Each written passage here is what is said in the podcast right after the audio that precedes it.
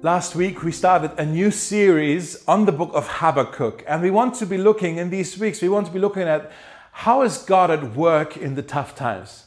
How can we deal with the tough times, with the difficult times, with what Habakkuk called the evil times? How can we face those times? And that's a good question to ask in this season that we're in as well. Last week, we already talked about how life isn't just a mountaintop experience. We don't just live our lives on the mountaintop, but sometimes life, life takes us through the valleys as well. Life is about ups and downs. And actually, maybe an even more accurate description would be if we're really honest with ourselves, we, we would say, you know what, life, the, the good times and the bad times, they're always happening at the same time. It's not like um, everything is great or everything is terrible. It's always a little bit of both, if we're really honest. In the good times, when things, is, things are running smooth, there are still things we worry about. There's still challenges and difficulties and heartbreak, and, and all these things are also happening, even though things are good. And also, when we would say, I'm going through a tough time, sometimes we need to look a little bit deeper, but there's also joyful things. There's God's grace, there's, there's beauty to be found even in the, the times that are difficult. It's almost like the tough times and the difficult times, they're like two um, train tracks that run parallel to each other. And it's always a little bit of both. It's not one or the other, it's always both. And we don't like that. We would just love for our, our, life to be smooth, a smooth ride, just on this one side. And we think, oh, if I only think positive, positive, positive thoughts, and I just stay positive, then I, I can out trick all the, the terrible things and, and it's, it's, it's, as if they don't happen. But that's not, that's not real, and we're just fooling ourselves. So we need to learn to face the difficult sides, the painful bits of our lives as well. And that's what we're doing in this series. We acknowledge that there are good things happening as well, but there are some things happening right now that are quite tough and we need to learn, and Habakkuk can help us with this. How do we face the tough times, the evil times, the painful things that are happening? Last week we already talked about how Habakkuk, he was this prophet in the Old Testament and he complained to God because his people, the people of Judah, it seems like they have all turned away from God. And there was what he observed was there was a moral decay in his society, and things were going downhill. Things were quite bad. And he's complaining to God, and he says, God, are you not seeing this? Why are you not doing anything? Why are you just watching? Uh, it seems like you're absent, God. Why are you not doing something?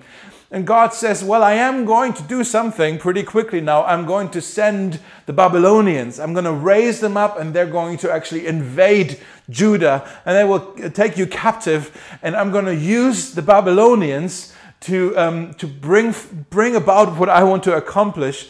And I can bring good out of this, trust me, but you will not be able to understand it right away.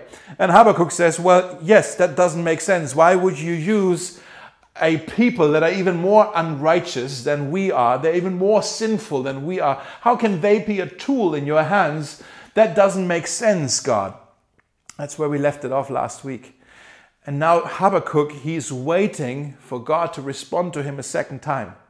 And while he's waiting, and this response is coming, but while he's waiting, he's actually learning some lessons about what it means to wait. And that's what we want to be looking at today. How do we wait on the Lord. Maybe you find yourself in a situation already where you had to wait on God. Have you ever been in a hurry and God wasn't? It's very frustrating when that happens. We find ourselves in God's waiting room and we feel like, God, you should be doing something right now. Things are getting really urgent. Why are you not doing something?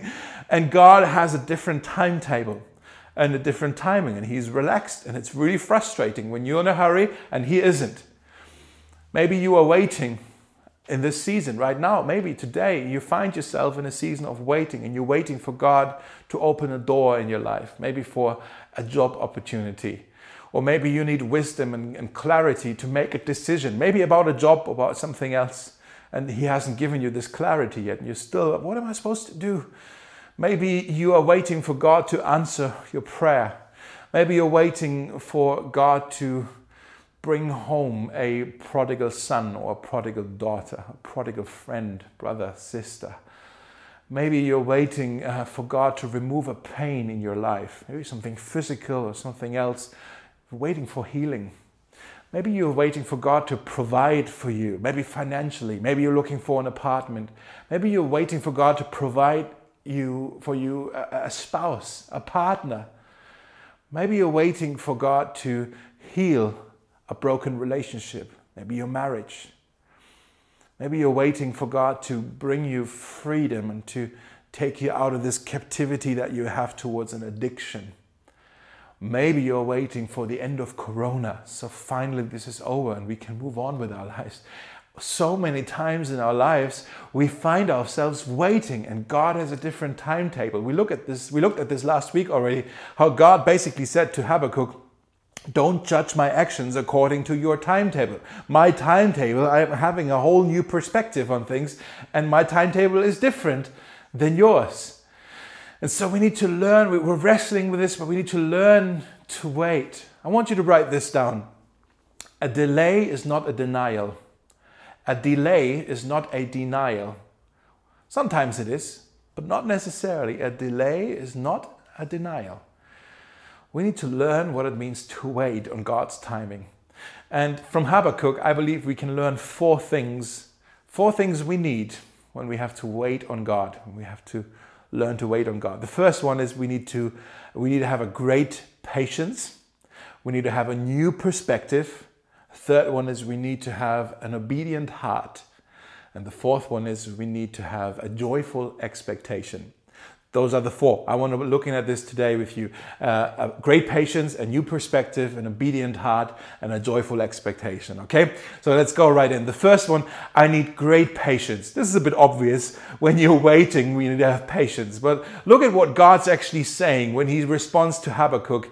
He's saying to him, This vision, verse 3, this vision is for a future. Uh, this, what I'm going to tell you now is for a future. Another translation says it's for an appointed time. If it seems slow in coming, wait patiently. God is saying to Habakkuk, Look, I know you are frustrated. I know you are upset. I know you are looking for answers. I'm going to give you a vision, a vision about something I'm about to do, but it might take some time until you see it come to pass. Uh, you need to wait patiently. Do not give up. And I think that's what God might be saying to you and to me when we find ourselves waiting, when everything makes no sense, when we're confused, when we're discouraged, when we just want to give up. God says, wait patiently. You need to have a great patience.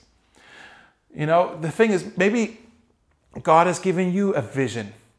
Maybe God's given you a promise for your life. Maybe God's revealed to you a, plan for your life. Maybe a calling that you have on your life but it is yet to be fulfilled. It's not happening yet. And it can be frustrating because, like, I think this is what's going to happen. Why is it not happening yet?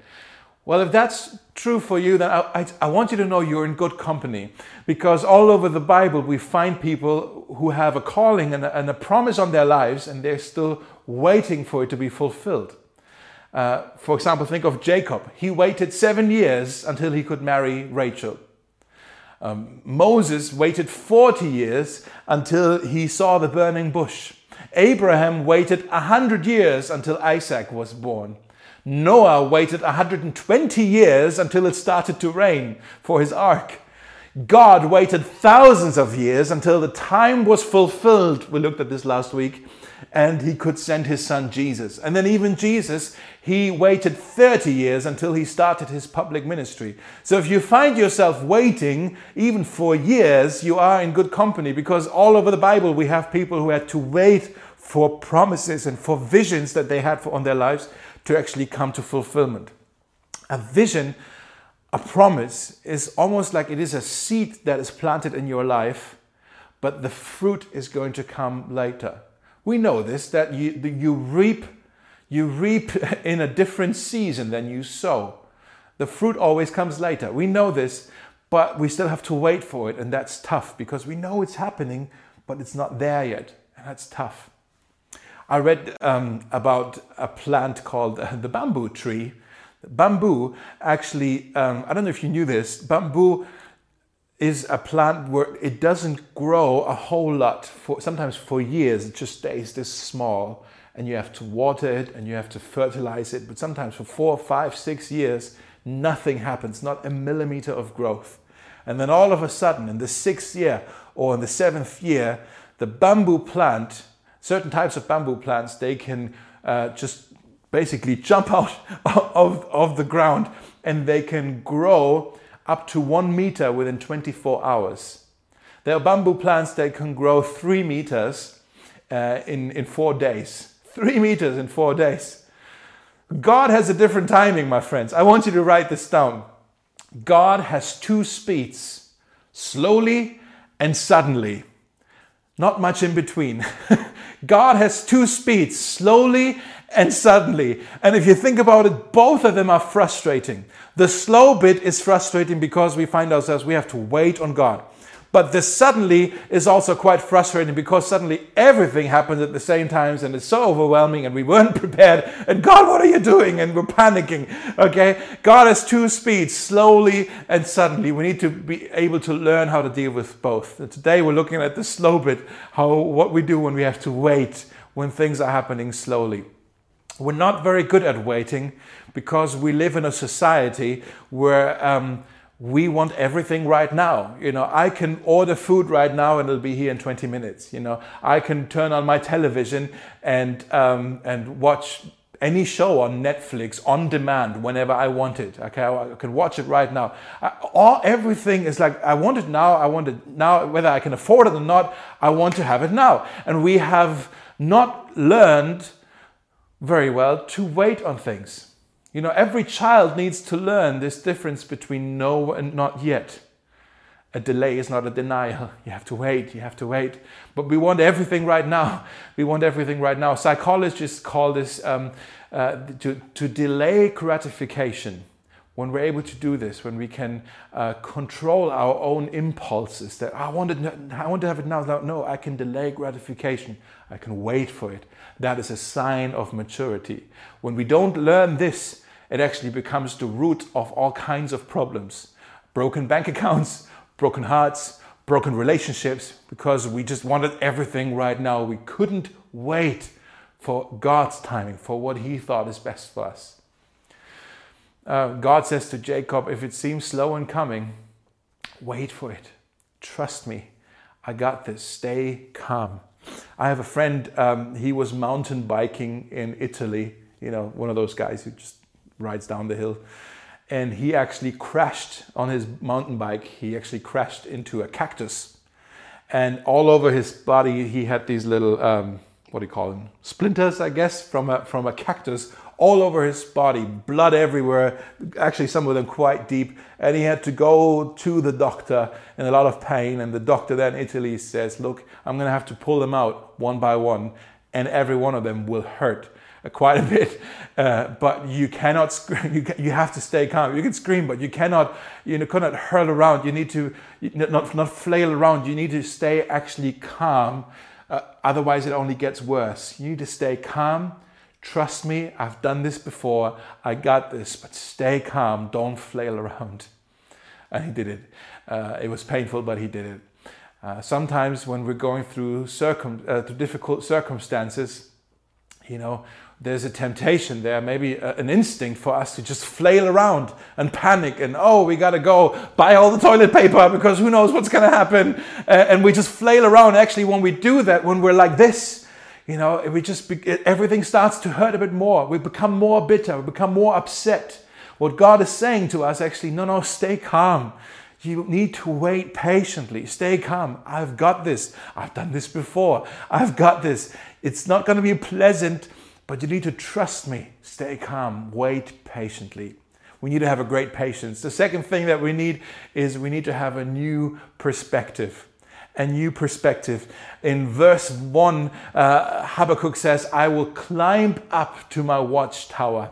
I will climb up to my watchtower. Now, why did cities back then, why did they have watchtowers? Well, it's quite obvious on the watchtowers, you can, you can see things that you can't see on the ground. You can just see a little further. You have a wider perspective. You can see when there is a, a, maybe a storm coming, and then you have a bell and you tell all the, all, all the farmers on the fields, all the workers on the fields, like, hey, you better come home. You don't want to get wet. There's a storm coming, okay? Or you can see when there's Maybe an official from a king or some ambassador is coming to visit you. It's like, oh, there's someone important coming. I better tell the people in the kitchen so they get dinner ready. We have an important guest with us. You can also see when the enemy is coming. You see him much earlier than when you were on the ground. You probably, when you're on the ground, you see him too late.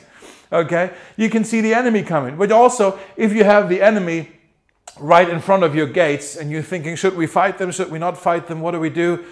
And then you see from a distance maybe uh, the soldiers, the army of an allied king, they coming to your help. That gives you confidence. It's like, okay, we'll wait until they're here and then we're going to fight.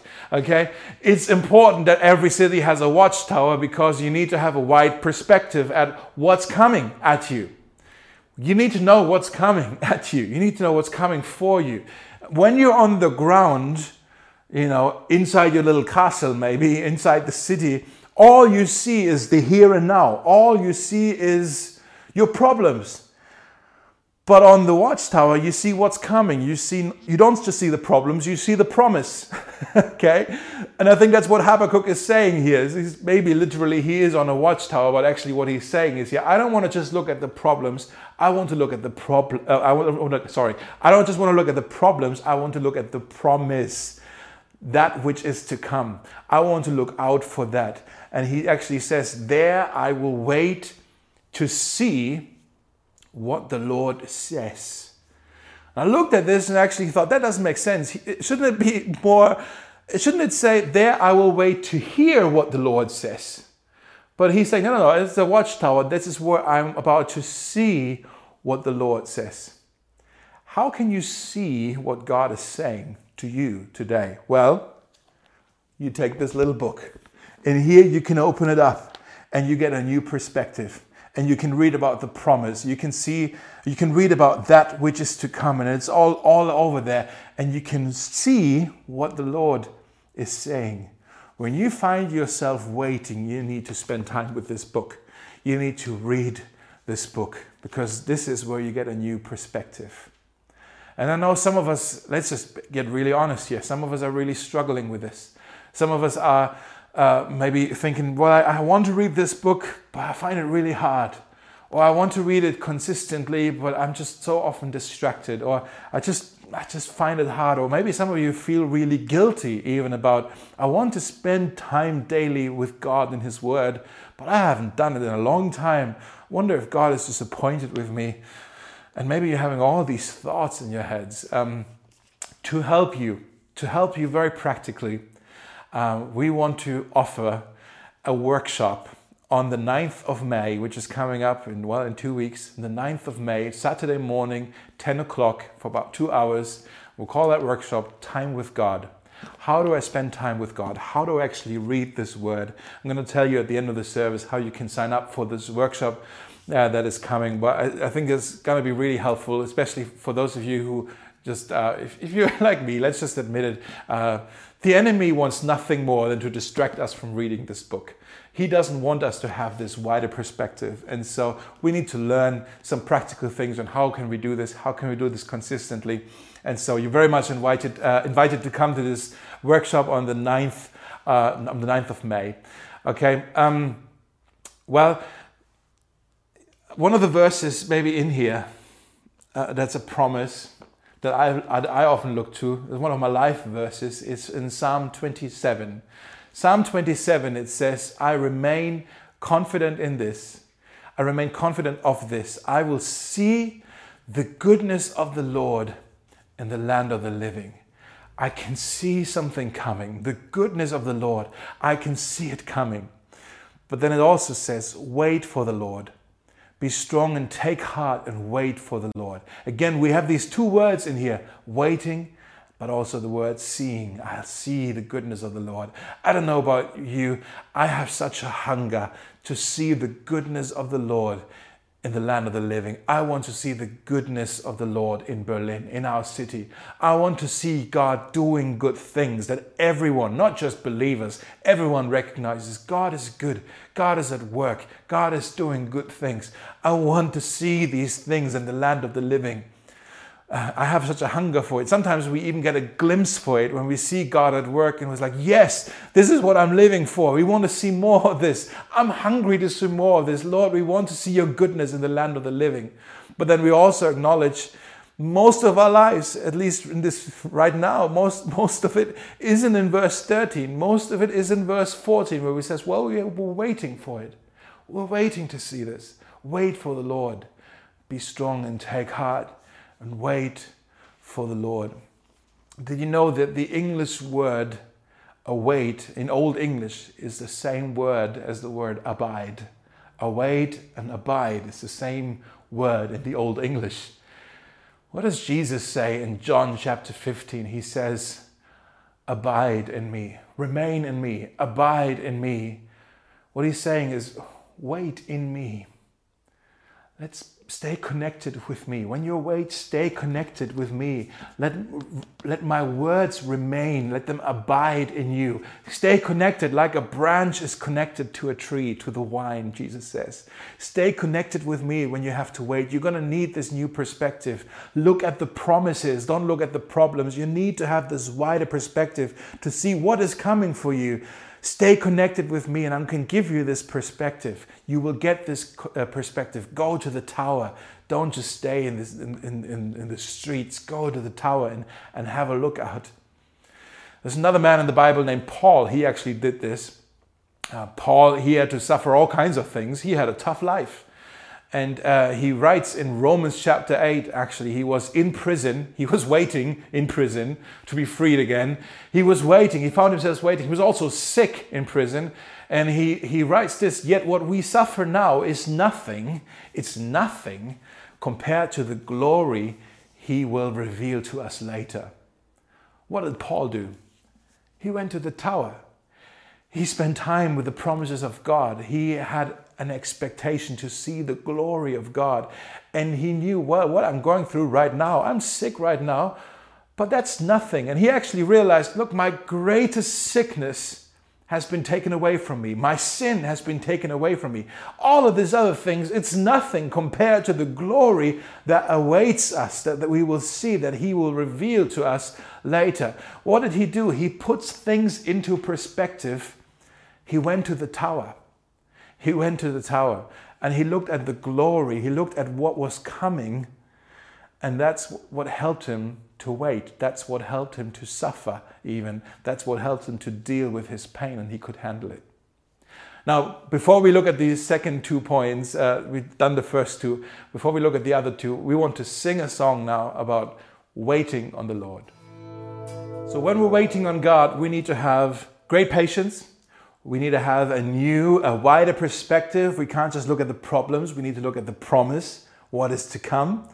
The third thing we need is we need to have an obedient heart. An obedient heart. Let's look again in verse 1 where Habakkuk says, I'll go up to the watchtower. He also says, I will stand at my guard post. I will stand at my guard post. Now that's military language here. The word guard post in Hebrew, mishmereth. Yeah, it actually means I, my duty or my assignment, my post, my my uh, my watch.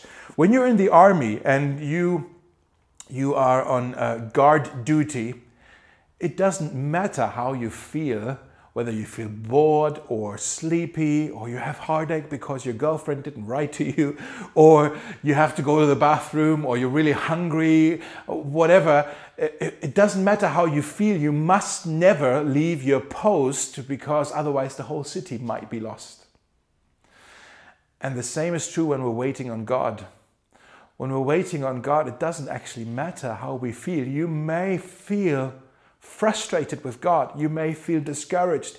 You may feel like God is absent. You may feel bored. You may feel like your relationship with Jesus is dry and your prayer life is dull and you're discouraged and confused about all of it. Actually, whatever happens, whatever you feel like, do not leave your post. You have to have an obedient heart. You see, waiting on God isn't just passivity where we're just waiting around. No, it's something we actively do. Paul says to the Galatians in Galatians 6, he says, Let's not get tired. Let's not get tired of doing what is good. At just the right time, we will reap a harvest of blessing if Here's the condition if we don't give up. If we don't give up, waiting on the Lord means I don't give up. I do my duty. Even when I don't feel like it, I'm going to do my duty. Oftentimes, when we're in a crisis, we go through difficult times, we, we, we have this tendency to stop all of our Christian activities. We stop going to church. Uh, we stop praying. We stop serving. We stop uh, giving. We, we stop going to small group. We, we stop praying. We, we, all of these things. And we're in this kind of in this we, we, this self pity kind of hole that we dig for ourselves, like oh things are so terrible for me, you know, and, and because I just don't feel like it. And we say things like oh what's the point in praying? Oh, I'm not getting getting anything out of it anyways. Why should I do this? Uh, John Newton was a preacher quite a while ago. He was once asked, like, what should I do, sir, if I don't get anything out of prayer? Should I just stop it then? And he said, well, if you're not getting you're not getting anything out of praying, well, I'll tell you, you're certainly not getting anything out of not praying. okay, you will definitely not get anything out of not praying. Therefore, it's better for you to keep praying, and because you might get something out of it. Okay, when God, maybe you've heard this before, this saying of when God closes one door, He will open another door. but it's awful in the hallway while you're still waiting. The one door is closed and you're still waiting for the other door to open. It's awful in the hallway. Well, we need to learn to praise Him in the hallway. We need to learn to pray to Him in the hallway, even if it feels dry, even if it feels like I'm just here by myself. We need to keep at it. We need to be faithful in the hallway. You know, worship should never be just circumstantial where we just worship God because of the good things that have happened to us. We don't worship God because life is good. We worship God because God is good. We worship God because God is good. And God is good whether you feel like it or not. So much of our worship and our prayer and our Christian life is so much based on our emotions, not on our obedient heart. So do not leave your post. Keep reading His Word. Keep in touch with other Christians, with other believers when you're waiting. Be faithful. Keep praying. Keep worshiping Him. And let's be honest here, since we're being honest, obedience. Obedience also means it doesn't just mean I keep doing the things that I'm assigned to do. Obedience also means I'm not doing the things that I know I shouldn't be doing. Because in a crisis, can we just be that real with each other? In a crisis, it is so tempting for us to find a quick comfort, uh, something where we feel better in things that aren't good for us. Let me just get a little bit drunk. Let me just use some drugs. Let me just watch a little bit porn. Let me just go out with these uh, try, try to have sex with these people. Let me do all this excessive shopping. Let me do a little bit of gossiping over here. Let me eat some junk food just so I can feel a little bit better. That's leaving your post. Do not leave your post. Let's not leave our post. Some people say, well, why should I be faithful to God? Why should I be faithful? God obviously is absent. He doesn't care about my situation. Otherwise, he would have done something. I'm waiting here. He isn't here. Why? Who does? What does? What does he care about my faithfulness or not? He is, he's absent. Why would he care about my faithfulness? You know, I have learned in my life that um, times of waiting are actually a big test for my own heart. Times of waiting are a big test for my own heart, and that, because I'm asking the question, okay, why am I faithful? Am I faithful because I love God for who He is, or because I'm trying to get Him to do something for me? Uh, and when that something isn't happening, I just give up and it's like, okay, He doesn't care, He didn't do it, I can now do what I want. Does that make sense? Let me describe it this way. Maybe you have people in your circle of relationships uh, that you, maybe at some point you even thought they are my friends but you realized they are conditional friends. Uh, you realized after a while they weren't really interested in you, they were just interested in your stuff or in your abilities or in your contacts, and they just wanted to get something out of you. They weren't interested in you, they were just interested in what you could give to them. And it's conditional friendship. It's a painful realization when we realize you're not really my friend, you just want something from me. And I'm wondering if in times of waiting, God is tapping us on our shoulder, not in judgment, but gently. And He's saying, Well, now we can find out why you are really in this friendship with me. Is it because you want to serve me? Or is it because you want to try to get me to serve you and your needs? You want to get something out of this. But if we learn to be faithful with an obedient heart, if we're not leaving our post, we're faithful, even when it's uncomfortable, even when there's heat and there's pressure. You know, the heat and the pressure, it will actually, what it will do, it will purify our worship. And in result, it will produce uh, diamonds in your faith. Diamonds in your faith. And that leads us to the next, uh, the last point. Verse 4, it says, The righteous shall live by faith. The righteous shall live by faith. The fourth thing I want you to write down is well, first, I need, um, I need great patience. I need a new perspective. I need an obedient heart. And the fourth thing is, I need a joyful expectation. I need to have faith. I need to have a joyful expectation. The righteous shall live by faith. That's an important verse in the Bible. It's actually quoted and repeated several times again in the New Testament, eh, in Romans, in, in Hebrews, in Galatians. We find that verse again the righteous shall live by faith. God is saying to Habakkuk, Be patient, wait on me, be obedient even if it's uncomfortable, uh, be unconditionally obedient, have an obedient heart. But from what? From faith. From faith. Now, faith does not just mean that I'm sort of just, I'm going to hold on to the Father here. But faith, even more than that, means I know, I trust, I know Father is holding on to me. Father is holding on to me. I remember my son Liam, he's eight now. When he was younger, he, I mean, he's still like this a little bit, but he would run around everywhere uh, and uh, just jump and climb on things and everything. And when we would go into the city somewhere on the U-Bahn, uh, and we would wait on the platform for the train to come, I would obviously, because he would run around, it would be dangerous. I would hold on to his hand, you know, until his fingers were blue. I would hold on to his hand so tightly uh, so that he wouldn't run around and hurt himself. And Liam knew, and I knew, it's not about how well he holds on to me, it's, it's on how tightly I hold on to him, that he's safe. Faith means, faith, what it means is, Father's holding on to me. The Father's holding on to me. He works on my behalf. He, he, no matter what happens, He leads me into the promised land. He leads me to the future glory. He's keeping me, keeping me not because I hold on to Him so good, because I have this obedient heart and I am so faithful and I have all this perspective and I have uh, all this great patience, not because I am doing it so well, but because He has chosen to hold on to me. He's promised to hold on to me. I don't have a great confidence and a great faith in my waiting abilities, but I have a great faith in the Father who said he would keep his word. And that gives me a joyful expectation. I have a joyful expectation. He's holding on to me, even in the times of waiting. That's my joyful expectation. And maybe you're watching this and you say, Oh, Dave, but okay, how can you be so sure? How do you know? How can you be so sure that God is actually the one who keeps his word?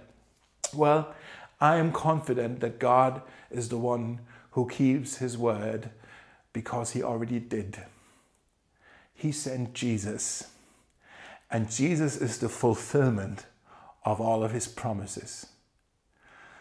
Look with me, the last verse. Look, look with me in Hebrews chapter 12, verse 2. It says, Let us keep our eyes on Jesus. Another translation says, Let us fix our eyes on Jesus, the champion who initiates and perfects our faith. This faith, this, this hope, this joyful expectation I have, it finds its origin and its completion in Him. It isn't something that I have mustered up, it is all from Him. My faith is from Him. He's the initiator of my faith.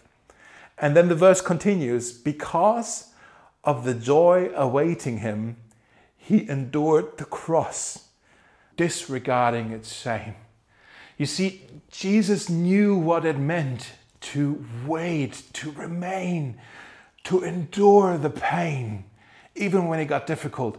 Jesus knew what it meant to be obedient, even when it hurt, when it was difficult. Jesus knew what it meant to hold on to the joy that was set before him, to this expectancy of something good is coming out of this. Even though I'm hanging on the cross, I'm waiting, something good's coming out of this. That's what this verse says. He, because of the joy set before him, he endured the cross. Now, what does this mean, joy? What is it that gives Jesus joy? What, what is it that, what is this joy that made him endure the pain of the cross, the shame of the cross? Well, what gives Jesus joy, what, what made him endure, is that he knew by dying on the cross, he reconciled us to the Father. He knew that by dying on the cross, he wiped out our sin, that which separates us from him, and he re-established a relationship. He made a friendship with God possible.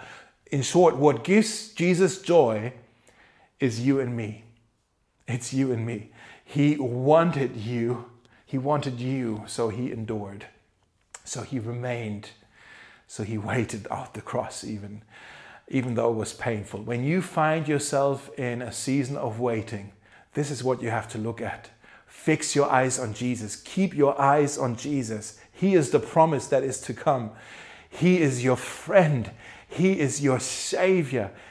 Jesus is the promised land. Jesus is the one worth waiting for. Let's pray together. Jesus, we thank you that you are the one worth waiting for. Thank you that you were the one who endured the cross to make a friendship with God possible for us. Uh, it's amazing. And yet, sometimes we find ourselves in, in seasons of waiting where we don't understand your timing. And we learn today, we learn from Habakkuk that we need to have great patience, we need to have a wider perspective, we need to have an obedient heart, and we need to have a joyful expectation. None of these things we can just work up in ourselves for ourselves. We need them from you. We need your help. We need you to give these things to us. So I pray, Lord, uh, that you would give us patience. We know it's one of the fruit of the Spirit. Holy Spirit, come and give us patience. We ask that you would give us a wider perspective as we open your word, as we look at your promises. Would you show us what is to come? We ask that you would help us to have obedient hearts. We want to be faithful even when we're waiting and not just base our faithfulness on our emotions or on what you might be able to give us. And then also, we want to have a joyful expectation of what is to come. We want to have faith in you. Uh, faith, not that we could work ourselves, but faith that you initiate, that you give us. You are the author and the perfecter of our faith. So we look to you, Jesus. We fix our eyes on you. Thank you that in times of waiting, we have someone to look for. And we pray this in Jesus' name. Amen. Amen.